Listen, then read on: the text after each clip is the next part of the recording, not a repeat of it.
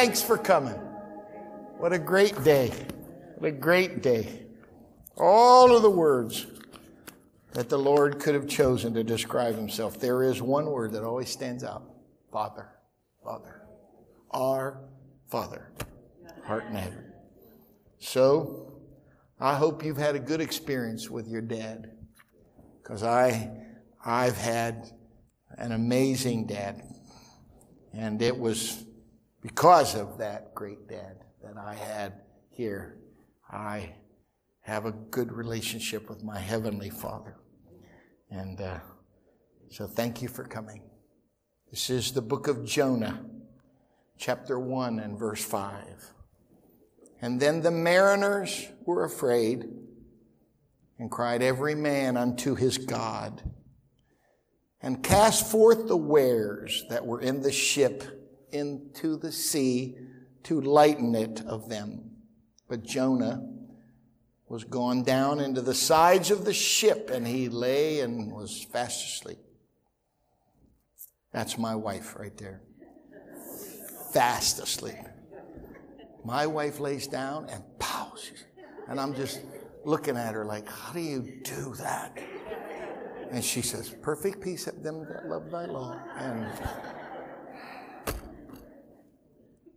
I want to speak to you simply on the word priorities. God bless you. You may be seated. You know, Jesus said, My word is spirit and life.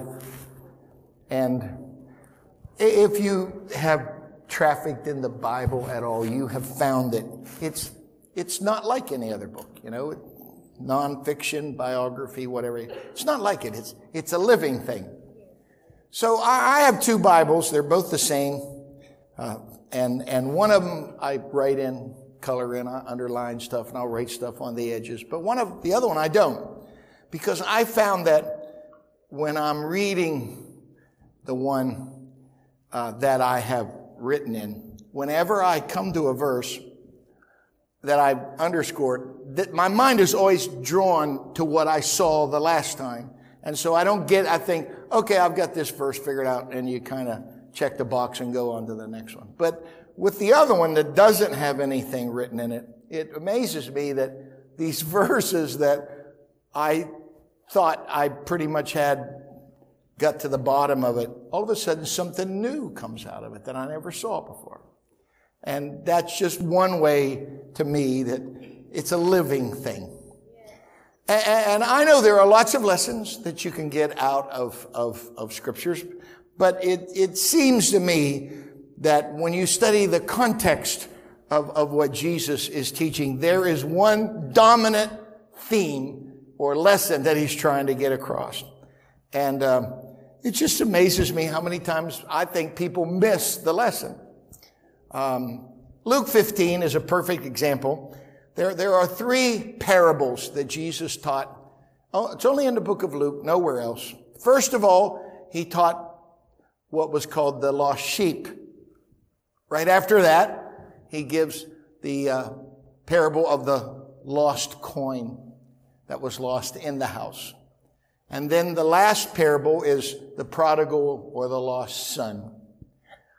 I think it can be a picture of the same person. Uh, uh, somebody who was lost and they were in trouble. I, you know, I, I think there are people there that like the lost sheep. They, they, uh, the Lord found them and put them in a good barn, put them in a good church. And, uh, uh, but I've seen over the years some of those very same people that were rescued from very horrible circumstances um, walk away from, from the Lord and from church. Um, but it doesn't happen overnight. It's a, it's a progress, and I think that's the story of the lost coin didn't lose it outside. It got lost in the house. And I've seen people lose out with God in church. They just, you can see the signs are there. Um, I've never been a money preacher, but uh, I've said for years, give me two things. Give me your checkbook and give me your calendar, and I'll tell you who your God is. What do you do with your time and what do you do with your money? I'll, I know who you worship. And um, if basic righteousness doesn't extend to your pocketbook, then, you know, Bible said, you know, that where your, where your treasure is, that's where your heart's going to be. So if you consider serving God a treasure, um, you're going to put some money in the pot. It's as simple as that. And uh, you know, I've never been a money preacher. I've never uh, ever extorted you, or I've never. I've always saw to it that the church's bills were paid before my own bills were paid, and God's blessed us. I'm grateful for that. But I, I see people, you know, their their giving falls off, their attendance falls off. They're not around the altar. They miss prayer. They just after a while they're gone. But, but didn't happen. It just they got lost in church, and and then some of those people make their way back. And um, uh, story of the prodigal son took his lost everything. He's in a pig pen fighting with hogs over the scraps.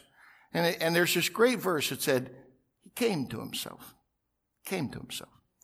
And um, I, I had a bad experience years ago. Someone that was very faithful here, and they left. And then I was, I hadn't seen them for, I don't know, a couple years. And all of a sudden, one day, they just came into my office, just came into my office. And, and I said, Hey, it's great to see you. And they just looked at me and said, First of all, let me explain one thing to you. Don't think that just because I'm in your office, I'm coming back to this church. I'm not coming, ever coming back to this church. I said, okay. Uh, they said, I'm just here to ask you one question. Why didn't you come after me? I sat in my house for over a year and told my family, Pastor Hoppin's coming. And when he comes back to our house, I'll go back to church. And he said, You never came. And he said, I always resented you for that. And he said, I, I just I just came here to want to, I want to know why you, I said, that's a very easy answer, question to answer. I said, you, you, you weren't the lost sheep, you're the lost son. And he said, What do you mean by that? I said, If, if you had never known the Lord, I'll, I'll chase you down till you drop.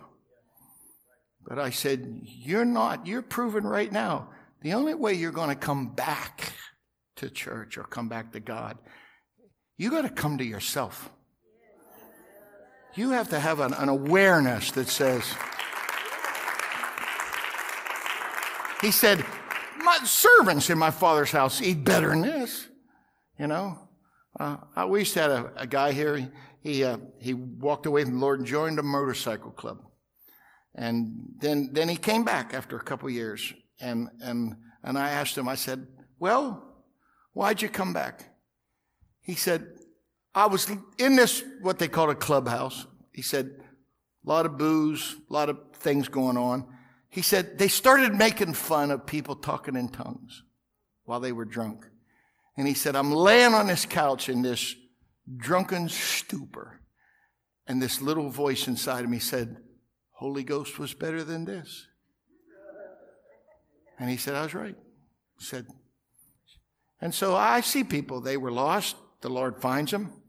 They get in a church, then they get cold, they leave, and come to themselves and come back. But when you read the story of the prodigal son, I don't think the lesson, when you read the context, I don't think the lesson was just about the prodigal son. It's about the older brother. Because when, when, when, when, the, when the prodigal eh, said the, the father saw him a long way off. I, I love that verse because I think that's what, I think the Lord sees us before anybody else sees it. He sees a long way before anybody else does. And it said the father ran, took his robe, wrapped around the, this, this kid stinks like a sewer, but he wraps his robe around him, takes his shoes off and puts them on his muddy old nasty feet. And then it said he took his ring, took his ring and put it on his hand. That doesn't mean to a lot of people, unless you study the culture. There's a terrible story in Genesis 38. It's a story of Joseph's brother Judah. And uh, he, he had an affair with his own daughter in law. And, um, and, and she dupes him. She acts like a prostitute. and, and, and, uh, he, he doesn't have money to pay her for services rendered. So he gives her his staff and his ring. When he comes back the next day to pay her, hoping to get his staff back in his ring, she's gone. And so a couple months later, they, you know, they say, you know, Tamar, who was the widow of one of his sons, said, Tamar's pregnant. And he said, well, we're going to stone her. And, uh, um, so right before they get ready to stone her, he says, would you at least tell us, do you have any idea who the dad is? And she goes, oh yeah. She says, uh, you recognize this ring? And I got your staff in my house. It was a bad day for old Judah. Bad day. I uh, think about that ring. When I lived in Japan, you could purchase something called a hanko. It, it was most of the time it was plastic. If you had a little bit more money, you could get bone or even ivory. But you could have your initials and, a, and, and your own personal seal inscribed on the bottom of this little stamp. And you didn't have to sign papers. You just took out your hanko, you took out your stamp, and you stamped that document, and it was registered with, with, with the government, kind of like our Secretary of State, and it was as valid as your signature. This is what's talking about. When that father put his ring, his signet ring on, on that boy. He's basically telling that boy, you, you're mine. I, am putting my name on you. Uh, eh, eh, Sunday after Sunday, it, it it's just amazes me. I never tell Draylen what I'm going to preach. Never. And yet, I listen to these songs that he sung today.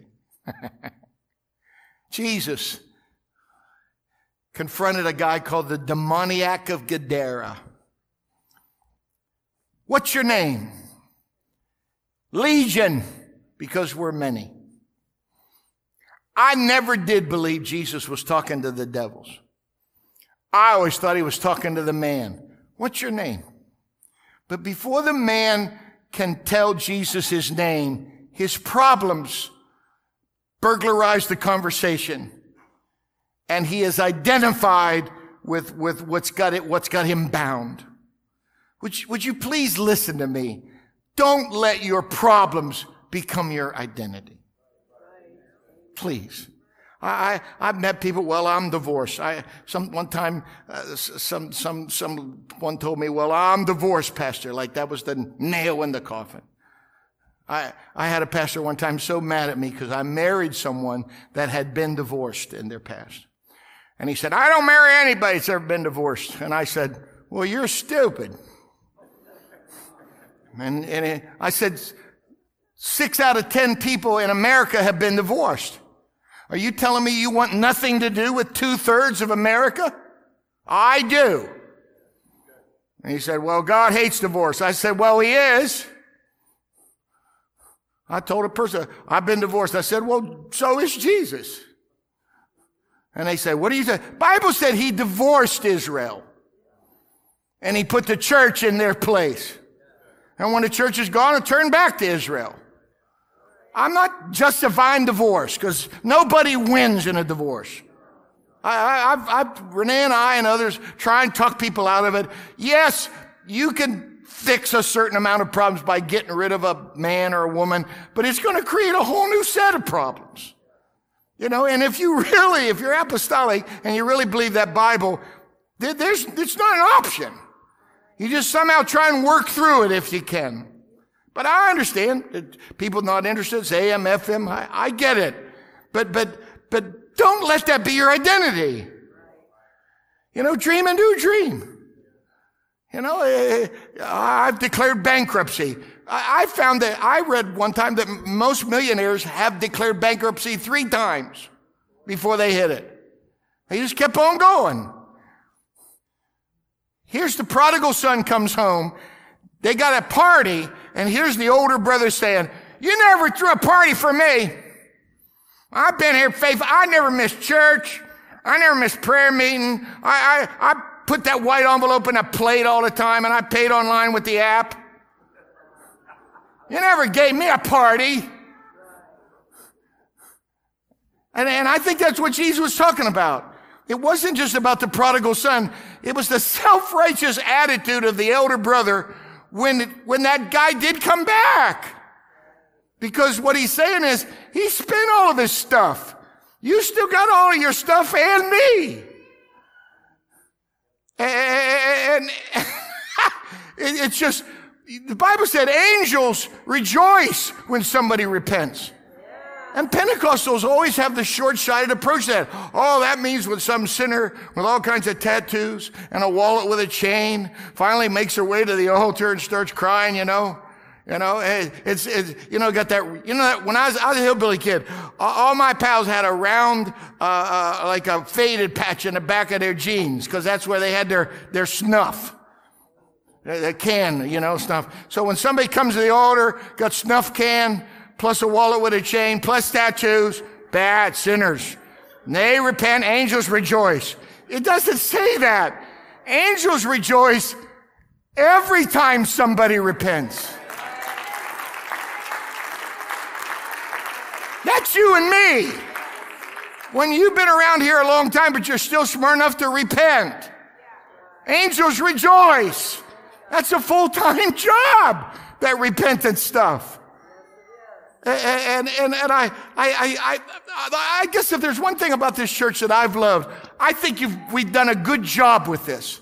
That when somebody comes back, we don't look at them like, ah, decided to come back, huh? Sit in the back for six months, put you on probation, you know, jump through the hoops, you know, get through growth track again.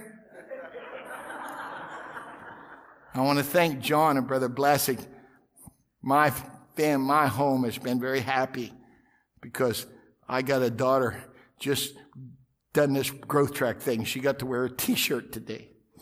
It was fun. It was fun. I came here this morning and Sister Sailor's at the door with a fit shirt on. You know? 90 years old on the I love that stuff. You're welcome here. You're welcome here. This is a good place to go to heaven from. That should always be our attitude. Come on. We got a party here. Don't let all these victuals go to waste. Hallelujah. I, listen to this verse. Here's John 1 and verse 42. And he brought him to Jesus. This is, you know, you, you got Andrew, who is Peter's brother. He brings his, I wish I had time to show you how many brothers and relate family there was involved in the disciples of Jesus. It's amazing how, how much, how many kin, how much kin's going on here. But Andrew brings his brother, Simon Peter, to Jesus. And Jesus said, Thou art Simon, the son of Jonah. Thou shalt be called Cephas which is by interpretation of stone. He changed his name and basically said, this, this is what I'm going to call you. And it, it, it, I, when you read the writings of Paul, I, I found four verses. Paul took this real serious because he never refers to him as Peter. Here's 1 Corinthians 1 and 12. I am of Paul. I am of Apollos. I am of Cephas. This is, this is the church with all these gifts, you know. You read, you come behind in no gift. That's what he said. But in chapter three, he said, I'd like to speak to you under spiritual, but I can't. You're carnal. You're babes in Christ. And one of the reasons is this. They're divided. Someone said, now Paul's my pastor. Others said, oh, no, no, no, Apollos. You should hear Apollos preach. He's the best preacher in the history of the oneness movement. He'd dip his tongue in a rainbow. Uh, Apollos, that's, that's the guy that I want. And others said, well, no, no, no, Cephas. Cephas. He, he preached about hogs and dogs. He just gets down to where you live. That's my kind of guy. And he, here's, here's 1 Corinthians 3 and 22, whether Paul or Apollos or Cephas. 1 Corinthians 9 and 5. Have we not power to lead about a sister, a wife, as well as other apostles, and as the brother of the Lord, and Cephas? And finally, of course, Corinthians 15, the resurrection chapter, he talked about all the people that saw the resurrected Christ. And in verse 5 said, And he was seen of Cephas, and then of the twelve. Paul refers to him with the name that Jesus gave to him. I, I think it was last week I did it. If it wasn't, it was a week before. I, I refer to it very frequently because it's so real to me. I was talking about Corinthians 15 or Acts 15. Acts 15 is the first fight in the New Testament church. And it's, it's, it's over racism. It's not a black and white thing. It's a, it's a Jew and everybody else thing. I, I, I, I was going to buy one of these hats recently. Said Detroit versus everybody. and it, it, it's here. These Jews are upset because people are flooding. They should be tickled to death that the gospel is so effective. But boy, are they upset, dude, because there's all these people coming in, into church, not, not Jews. Kind of like some old reprobate Pentecostal out there, and all of a sudden, some kids coming into the parking lot going,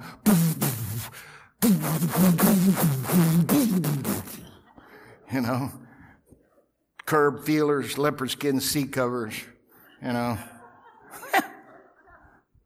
then parks in his parking spot or sits in his bench pew. First thing I ever did when I was pastor of this church in the old church, every pew had a little plaque on the back. This pew was purchased by this family, and the family sat in their pew. Second Sunday I was ever here, I had a paper bag. I said, You know what these are? And I took them things out and I'm dropping, and they're going, Oh, Jesus, he took off the, he took the brass plaques off the pews. I said, You don't own no pews here. We dedicated this to Jesus. That's what we did. Now, if you, if you thought it was yours, you should have took it before we dedicated it.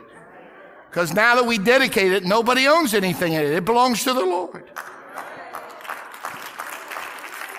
How dare you sit in my pew?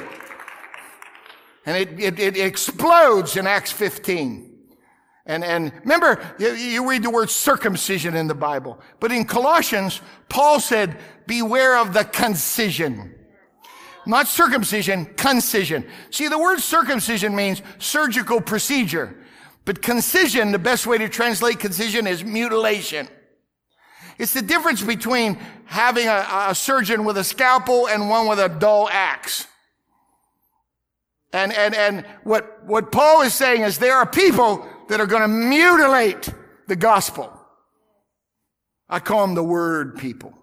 you know what the Bible said? The letter killeth. I've seen people use the Bible to hurt people. You ever seen that? I've seen that. I was in Georgia, taught a Bible study to this precious man and his wife. She was a lawyer. He was a lawyer. She was a paralegal. I remember I met, the, I met a woman in a grocery store, Diana Musi, who owned a, uh, who owned a magazine, a publishing company, and, and witnessed to her in a grocery store. And she said, would you come to my house and teach me? I said, yes. When I got there, her whole living room was full of people. And, and, and one of them was, was this amazing man and his wife. And, and, it, you know, Charles Stanley, that was First Baptist Church of Atlanta. That was the largest church. Second largest church was Rehoboth Baptist. And I had the, the administrative pastor and his wife from Rehoboth Baptist there. And right in the middle of my Bible study, he starts bawling his eyeballs out. He said, I see it. I see it. We need to get baptized. So we, we in the little church we were back then, you, you, you had to go outside and through the parking lot, come up the stairs to get to the baptistry. So I got there. I told him, bring a change of clothes. And they came and I had their, I said, now I'm going to take these to the changing room. You go into the service. When it's time, I'll come get you. We'll go back, change our clothes, and we'll get baptized. Okay. So they go into church. I'm outside in the parking lot and I trip and I dump their clothes on the parking lot. He has a pair of black Speedos. She has a black string bikini. That's their baptismal clothes. And, and he was handsome and she was easy on the eyes. And I looked at that in absolute horror. saying, Oh, Jesus, what am I going to do now? And then I had this very terrible thought because we had some real hypocrites in that church. I'm going to let them do it. And I'm going to see them walking down into baptistry, crying their eyeballs out, going, Oh, Jesus. And them hypocrites just going out of their mind. But I couldn't stand it. So I ran down to Walmart, bought him pair of coveralls, bought her stuff. We baptized them. They get baptized. I go to take them waders off, which everybody used to wear, which I hated. I remember first time I, I was a young preacher and Je, not Jab, Jabbo Green's brother and the two Green. Well, anyway, he, he said, you ever baptize anybody? I said, no. He said, would you like to? I said, oh yeah, sure. He said, well, go get them waders on and get in the baptistry. So I get in the baptistry and the largest woman in the history of the oneness movement comes out of the changing room. I'm talking 400 plus here. And I look at him and he's laughing his rear off at me. And he says, Make sure you keep your elbow by your leg. That way you'll have leverage to pull her up. Okay. I got her right there and I dropped her. She's in the bottom of the baptistry going. Three of the ushers had to jump into the baptistry to help me pull her out. And she's going. I said, well, as long as bubbles came up, I thought that was sins. You know? I'm changing my waders after baptizing this man and his wife. I didn't get out there in time. And this old man comes out and he grabs my brand baby, my brand new baby. Three months of Bible study. He said, You got to shave that beard off or you're going to hell. Gone. Lost him. Next night's prayer meeting. He's on the front row, got his big Bible opened. Shoes are off because he's on holy ground. Got his handkerchief hitting the Bible, talking in tongues. And I went back to the second pew and I put my arms over the back of the pew and I said, Brother Alvin, can you hear me? And he opens up one eye. I said, Can you hear me, Brother Alvin?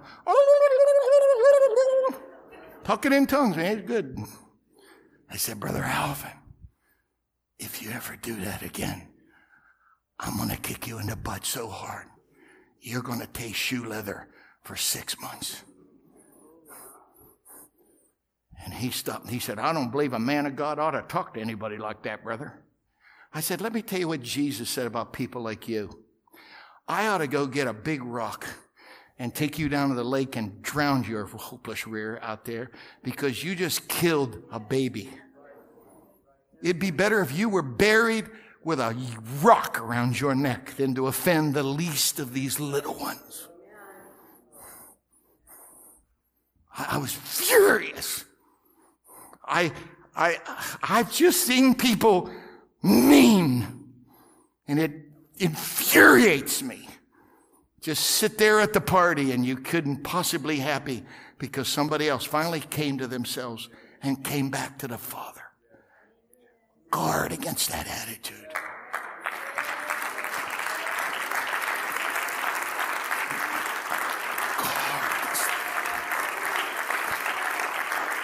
It's just Jesus. Whew. Wow. And so I read this verse.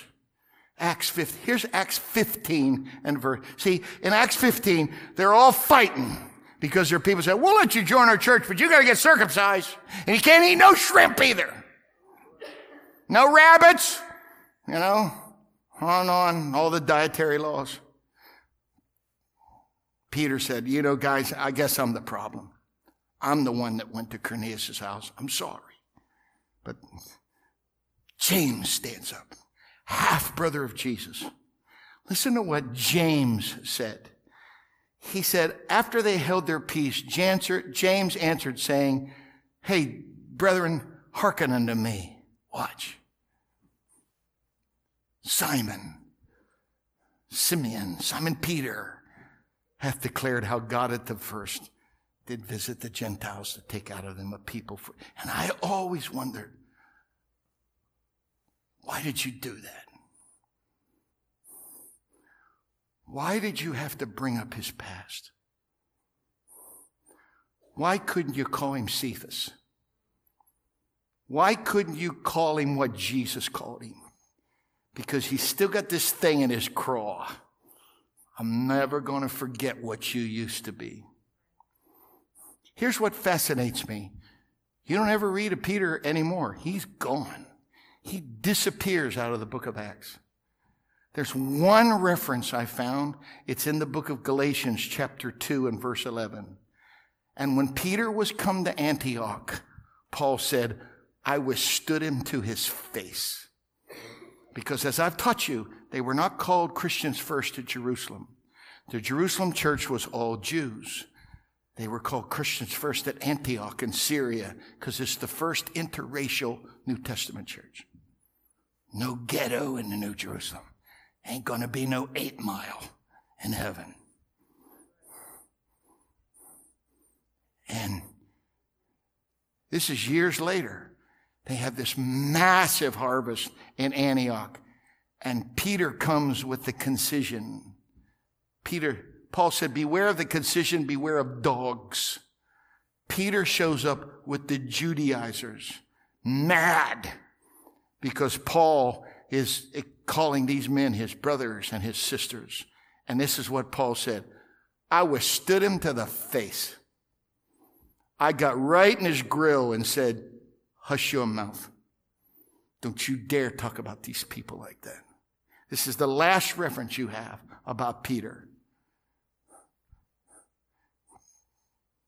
His ministry stops in Acts 15. The Lord asks his half brother to write a book. Most, a lot of people don't know this. The first book that was mass distributed in the early church was the book of James. So the Lord asks his half brother to have the honor of writing the first book that's mass distributed in the early church. But he said, you don't get to write about anything you want. I'm going to tell you what to write on. You're going to write on the tongue. You're going to write five chapters about the power of the words that come out of your mouth because you quite possibly stopped the ministry of one of the greatest men anywhere in the Bible because you kept bringing up his past and you wouldn't let it go. Live in tomorrow. Stay away from yesterday. Let God be the God that was. You let him handle your rearview mirror. But for goodness sakes, folks, what are you going to do if someone that you've just hated just comes and repents? What are you going to? I tell you what we better do. We're glad you're on board, Bubba. Let's go to heaven together. I, I think that's what you ought to do. Listen, listen, listen. Then the mariners were afraid and cried every man unto his God and cast forth the wares that were in the ship. See, I, have heard all, I've never heard ever anybody preach about this. Everybody preaches about Jonah. I've never heard anybody preach about the other guys on the ship. Because this is what went on. There's guys on this ship that have invested everything they own in the, the wares, the crates, they, they, whether it's produce or pottery that him and his wife made in the back, they've got their whole life in these crates. They're going to go across the sea, sell them on another market, make enough money to buy something and bring it back home and sell something there that they didn't have and bring something home that they didn't have. And I see these guys come home and their wives are saying, so how do we do? And he says, well, I got some good news and bad news. Good news is I'm still alive. Aren't you glad about that? Bad news is uh, we had to throw all the stuff over the side of the boat. What? We didn't make no money, honey. We're not going to make the mortgage payment this month. We threw the wares over the side of the ship. And finally, after throwing away all this great stuff, They finally got this bum down in the bottom of the ship. And when they throw Jonah out, fish swallows him, the sea goes, whew, and they're going, shit, man, we should have kept the boxes. It's Father's Day. I'm here to teach you about priorities. Don't throw the good stuff out of your life. Be able to identify what's causing the storm. What's messing things up? Throw that out of your life. Don't walk away from the Lord. I, I, have I've seen women through pastor in this church. I, I've seen women. Would you please pray, God, give me a baby? And God does. And then all of a sudden, they're missing Bible class. And I'm going, well, what are you, what's going on? Hey, what, they got to get to sleep. They got to go to school. And I'm going, wait a minute, wait a minute. You asked God for a baby and now you're using that God-given baby as an excuse not to come to the house of the very God that gave you the baby? You're throwing out the wrong thing. I, I, I, I've seen, I've seen boys walk away from God for a girl, for a girl. I've seen girls walk away for a boy. They're, they're just, just, I'll give you an example. I, I had the magnificent privilege to pastor this girl named Stacy Hill. Amazing girl. The, the, the most perfect girl any pastor has ever pastored. Stacy Hill. Now I've been blessed to have several after that, men and women, but she was my first. And so here's Stacy Hill, senior class president, student body president, National Honor Society president, homecoming queen. She ran the table. All the while being a wonderful, modest, apostolic girl. And she comes to me and she says, now, Pastor, I know you don't want us to go to the prom. And, and, and, and, but it's tradition for the homecoming queen to cut the ribbon and open the prom. She said, this is what I'll do. I'll cut the ribbon and then I'll come home. And I said, oh, no, no, no, no, no. You're going to the prom. And she, she said, why? Why, why would you let me go to the prom and you won't let them others? I said, cause I trust you. You keep your clothes on. You won't go to one of them stupid hotel rooms, which usually one of the other students' parents rented. I mean, it's nuts what goes on on prom night. Pastor, you're a dinosaur. No, I'm not. I just respect flesh. So they bought her this beautiful gown. Youth pastor took her to the prom. Big old long basketball center comes up. She's pouring punch. Would you like to dance? Now, uh, why don't we just sit down here and talk? Okay. So they sit and talk for a while. After a while, David said, well, let's go dance. And she goes, no, no, no, it's just, I'm enjoying. He laughed, said, you don't dance, do you? She goes, no, I, I don't. And he said, well, well, can, can, can we go on a date? And she said, well, here's how it's going to work. You come to church with me on Sunday. Me and my pastor will go out with the youth group after church on Sunday night. He said, go. He's got no idea. He's never been in Pentecost before. Comes here on a Sunday night. That's his first experience. Goes out with the young people. It's camp meeting that week. Youth camp. Now youth camps are wild and woolly, man. It's crazy. I would have never let them kids take a brand new guy like that to a camp meeting. They took David to camp meeting. All of a sudden they get a call. Pastor, Dave got the Holy Ghost tonight at camp in self-defense.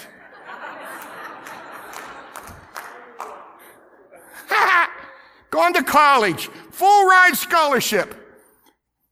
Gets convicted about shorts. I never said nothing to him. He tells his coach, I want to play in in, in, in um, warm up pants. Coach says, I don't care what you're playing. You're so good. We just want you to play. And, all, and then other parents started complaining. You, David, you're going to have to dress like everybody else. He said, okay, I quit.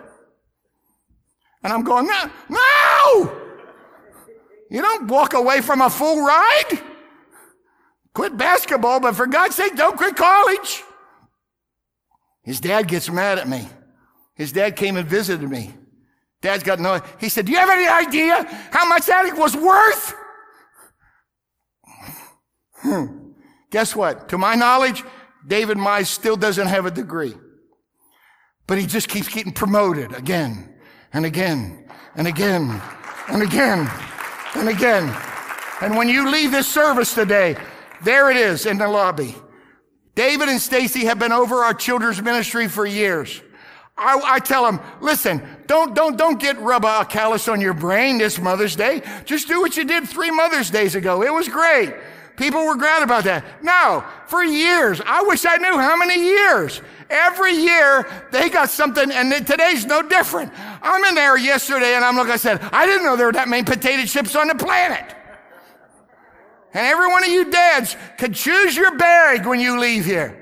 But when you go there, it looks like wallpaper. It's not wallpaper. For hours, they scanned potato chip bags and made their own wallpaper so that when you come out of here, it looks like a million bucks. It all started because of this girl that would stick to her principles and say, I'm not going to violate my walk with God just because you're the center on the basketball team.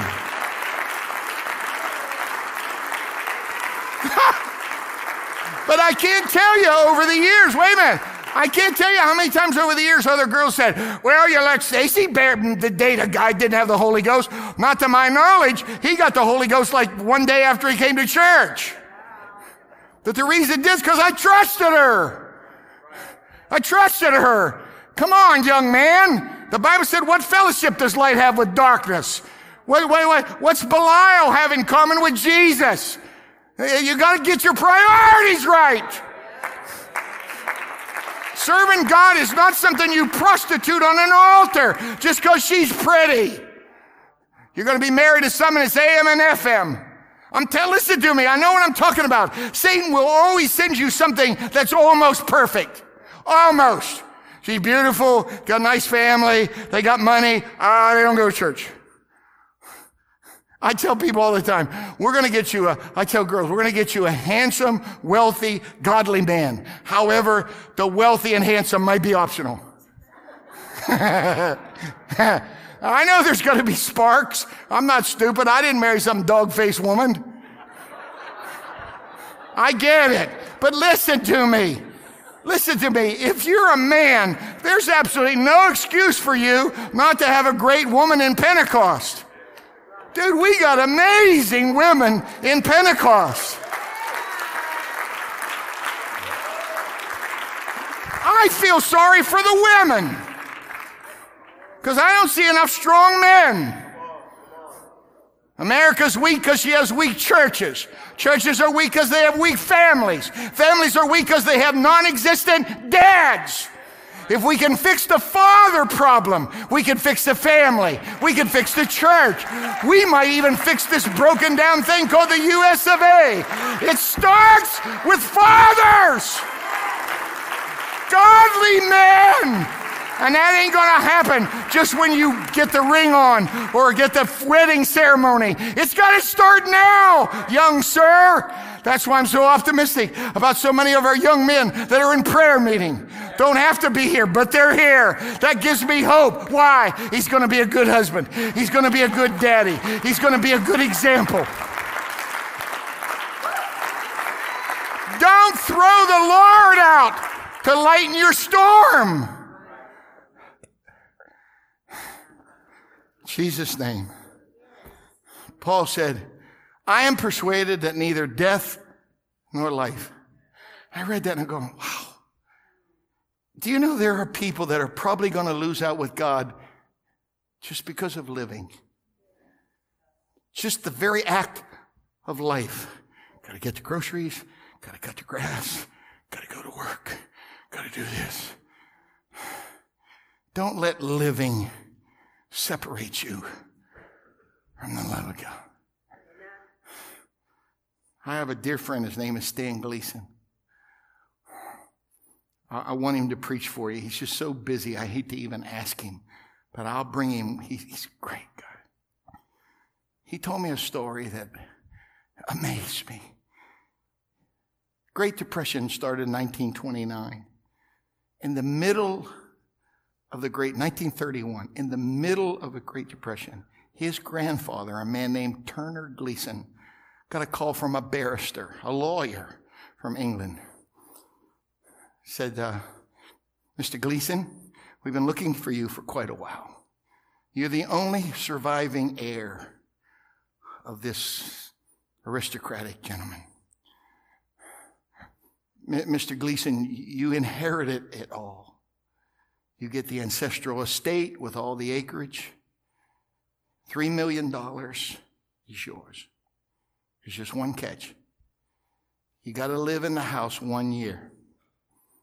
After one year, you can sell the house, you can do anything you want to with the land, but you got to live in the house in England for one year. And Turner Gleason, for six months, wrote letters trying to find a decent church for him to take his four kids. Couldn't find a church anywhere close. And he called the lawyer back and said, Give the money to charity. I'm not coming. Wouldn't tell anybody what he did. The ones that knew thought he was out of his mind. But I just talked to Stan to make sure my story's straight. And today, 91 years later, he said, Harold, as near as we can tell, we have 89 family members that were either pastors or pastors' wives or missionaries or the wives of workers in the kingdom because my grandpa said, I ain't selling out for money.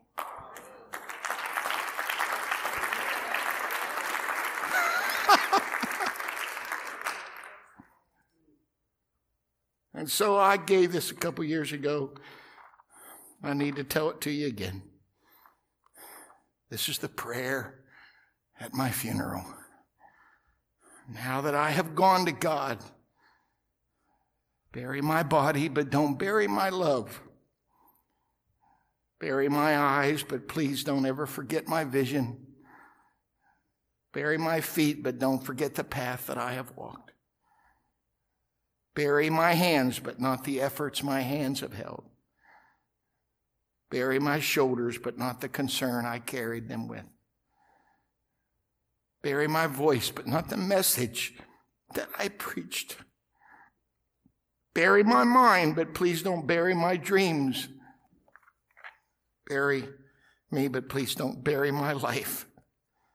If you must bury something, bury my sins and bury my weaknesses.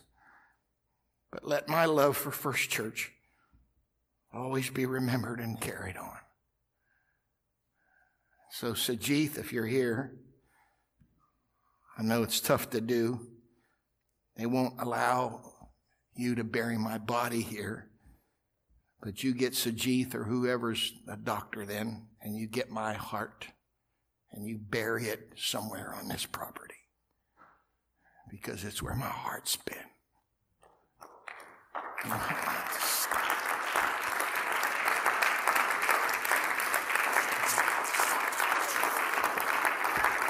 Something, something wonderful happened last week. There was a man named Forrest Fenn. Forrest was a wealthy uh, antique collector. He collected memorabilia from, from Indian tribes. Thank you. He collected memorabilia, old Indian stuff, pottery and garments and knives and arrowheads on. He made a fortune doing it. Ten years ago, they told Forrest he was had terminal cancer. So Forrest got this elaborate box and put a million dollars in gold in this box. And uh, and he buried it in the Rocky Mountains or put it in the Rocky Mountains. And he wrote a, a, a 24 line poem called The Thrill of the Chase. And he said, All the clues are in this poem. And if you'll follow my clues, you're going to get a million bucks. 300, over 325,000 people have tried to find Forrest Fenn's treasure. He's been sued multiple times because people quit their jobs and couldn't find it. There were even people that died from exposure trying to find Forrest box. But last week, a man that Forrest just said is from somewhere back east sent him a picture and said, Thank you, Mr. Fenn. I found your box. And here's the picture. And Forrest is still alive. And this is what he wrote on his website. I thank every one of you that participated in the chase. All I'm hoping is you have not forgotten the thrill of trying to find something new and exciting in your life. And that's my appeal to you today on Father's Day. Just keep that thrill of getting closer to Him alive in your life. And don't let the chase stop. Don't let it stop. Will you stand? We'll do a little different here. If you're a father, would you please come up here? You can keep your distance. I, am cool with that. If you're a grandfather, great grandfather, would you come? If, if you believe in your heart that one day you're going to be a father, I'd like you to come. Like you to come up here. I, I want to pray over you. I want to pray over you. And every, every wife, every, every spouse, eh, every girlfriend, you, you should be praying with me when we do this prayer. In Jesus' name. Bow your head with me. Let's pray. Lord Jesus. Lord Jesus. I, I was so blessed to have an amazing dad. This is the first Father's Day I've ever had that my daddy wasn't here to hear me preach. But I, it doesn't negate nor diminish the amazing life that he lived in front of me. I'm asking you to help me right now to inspire these men to understand that as long as they're breathing, the life lessons that they can instill and put in someone's heart are so powerful. And I'm asking you, Lord, right now to be with these men. I, I don't care if, if their hair's black or brown. I don't care if it's straight or curly. I, I don't care if it's gray or non existent. I'm asking you, Lord, that you would inspire every one of the men in this place today to be godly men. And in that Bible, they didn't care about their checkbook balance, they didn't care about their pedigree. They said, Find me seven men full of the Holy Ghost and wisdom I'm asking you, God, to let this church be populated with spirit-filled men, men that have got godly wisdom and understanding. Help us, Lord, to see it, to figure it out, to understand what's priority and what's corollary, to understand what matters and what really doesn't matter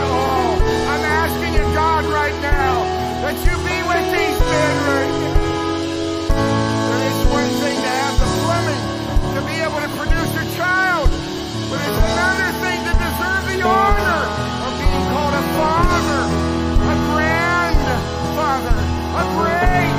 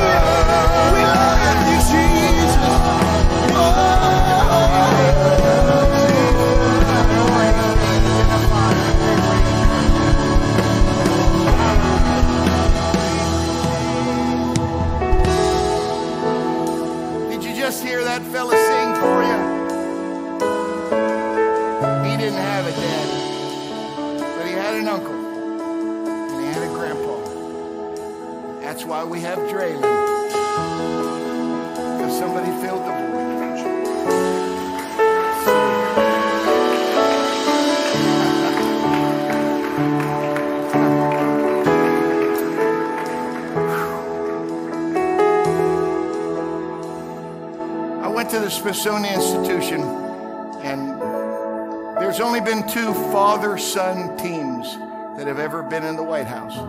Both of the Bushes, John Adams and John Quincy Adams. They had the journals, very common in that culture to do it. They had the journals of John Adams and John Quincy Adams. Jefferson and Benjamin Franklin were in Paris, and so they invited John Adams. Adams was so brilliant. He had a French book, but he had the English translation of that French book. And on the three month journey over, he taught himself how to speak French just with those books. Amazing. He's there for a couple years, and he finally asked his wife, Send John Quincy over to be with me. Hadn't been around his family for almost two years. In the journal of John Adams, when he was in Paris, it, it said that it was open to this page, and it said, I went fishing with my boy today. I didn't get anything done. It was a wasted day. But in the boy's journal, it said, Went fishing with my dad today. It was the greatest day of my life. That's when I realized what quality time really was. We as parents don't get to decide what's quality time. Them kids will. And they'll know if it's really good or not. Build some quality memories with your family. And now I'm going to release you to go get bag of chips. Wow, what a church. No one is going to give you that many options. Happy Father's Day, gentlemen. I've been privileged to be called pastor of this church for 32 years. I've never been prouder of a group of men than I am right now. I love you, and I thank you for all of your sacrifices. Go enjoy the day.